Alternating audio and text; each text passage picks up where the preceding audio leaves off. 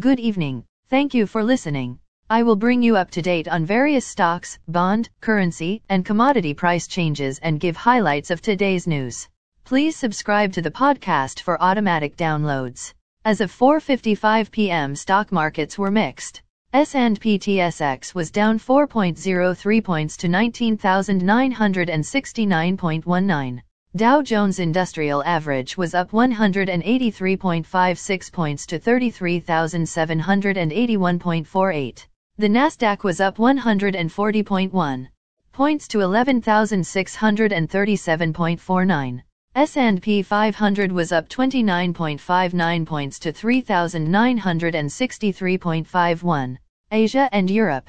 The Nikkei 225 in Japan is down 111.97 points to 27,574.43. The China CSI 300 is up 0.74 points to 3,959.18. The DAX in Germany was up 3.57 points to 14,264.56. The CAC 40 in France was down 3.28 points to 6,647.31. The FTSE 100 in London was down 17.02 points to 7,472.17. Commodity markets. Gold is up $3.15 to $1,801.15.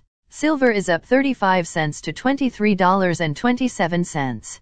Crude oil is down 23 cents to $71.79.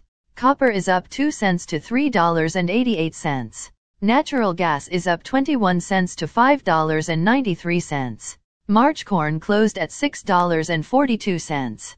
January soybeans closed at $14.86 and a quarter. March wheat closed at $7.46 and a quarter. The Canadian dollar is 1.3593.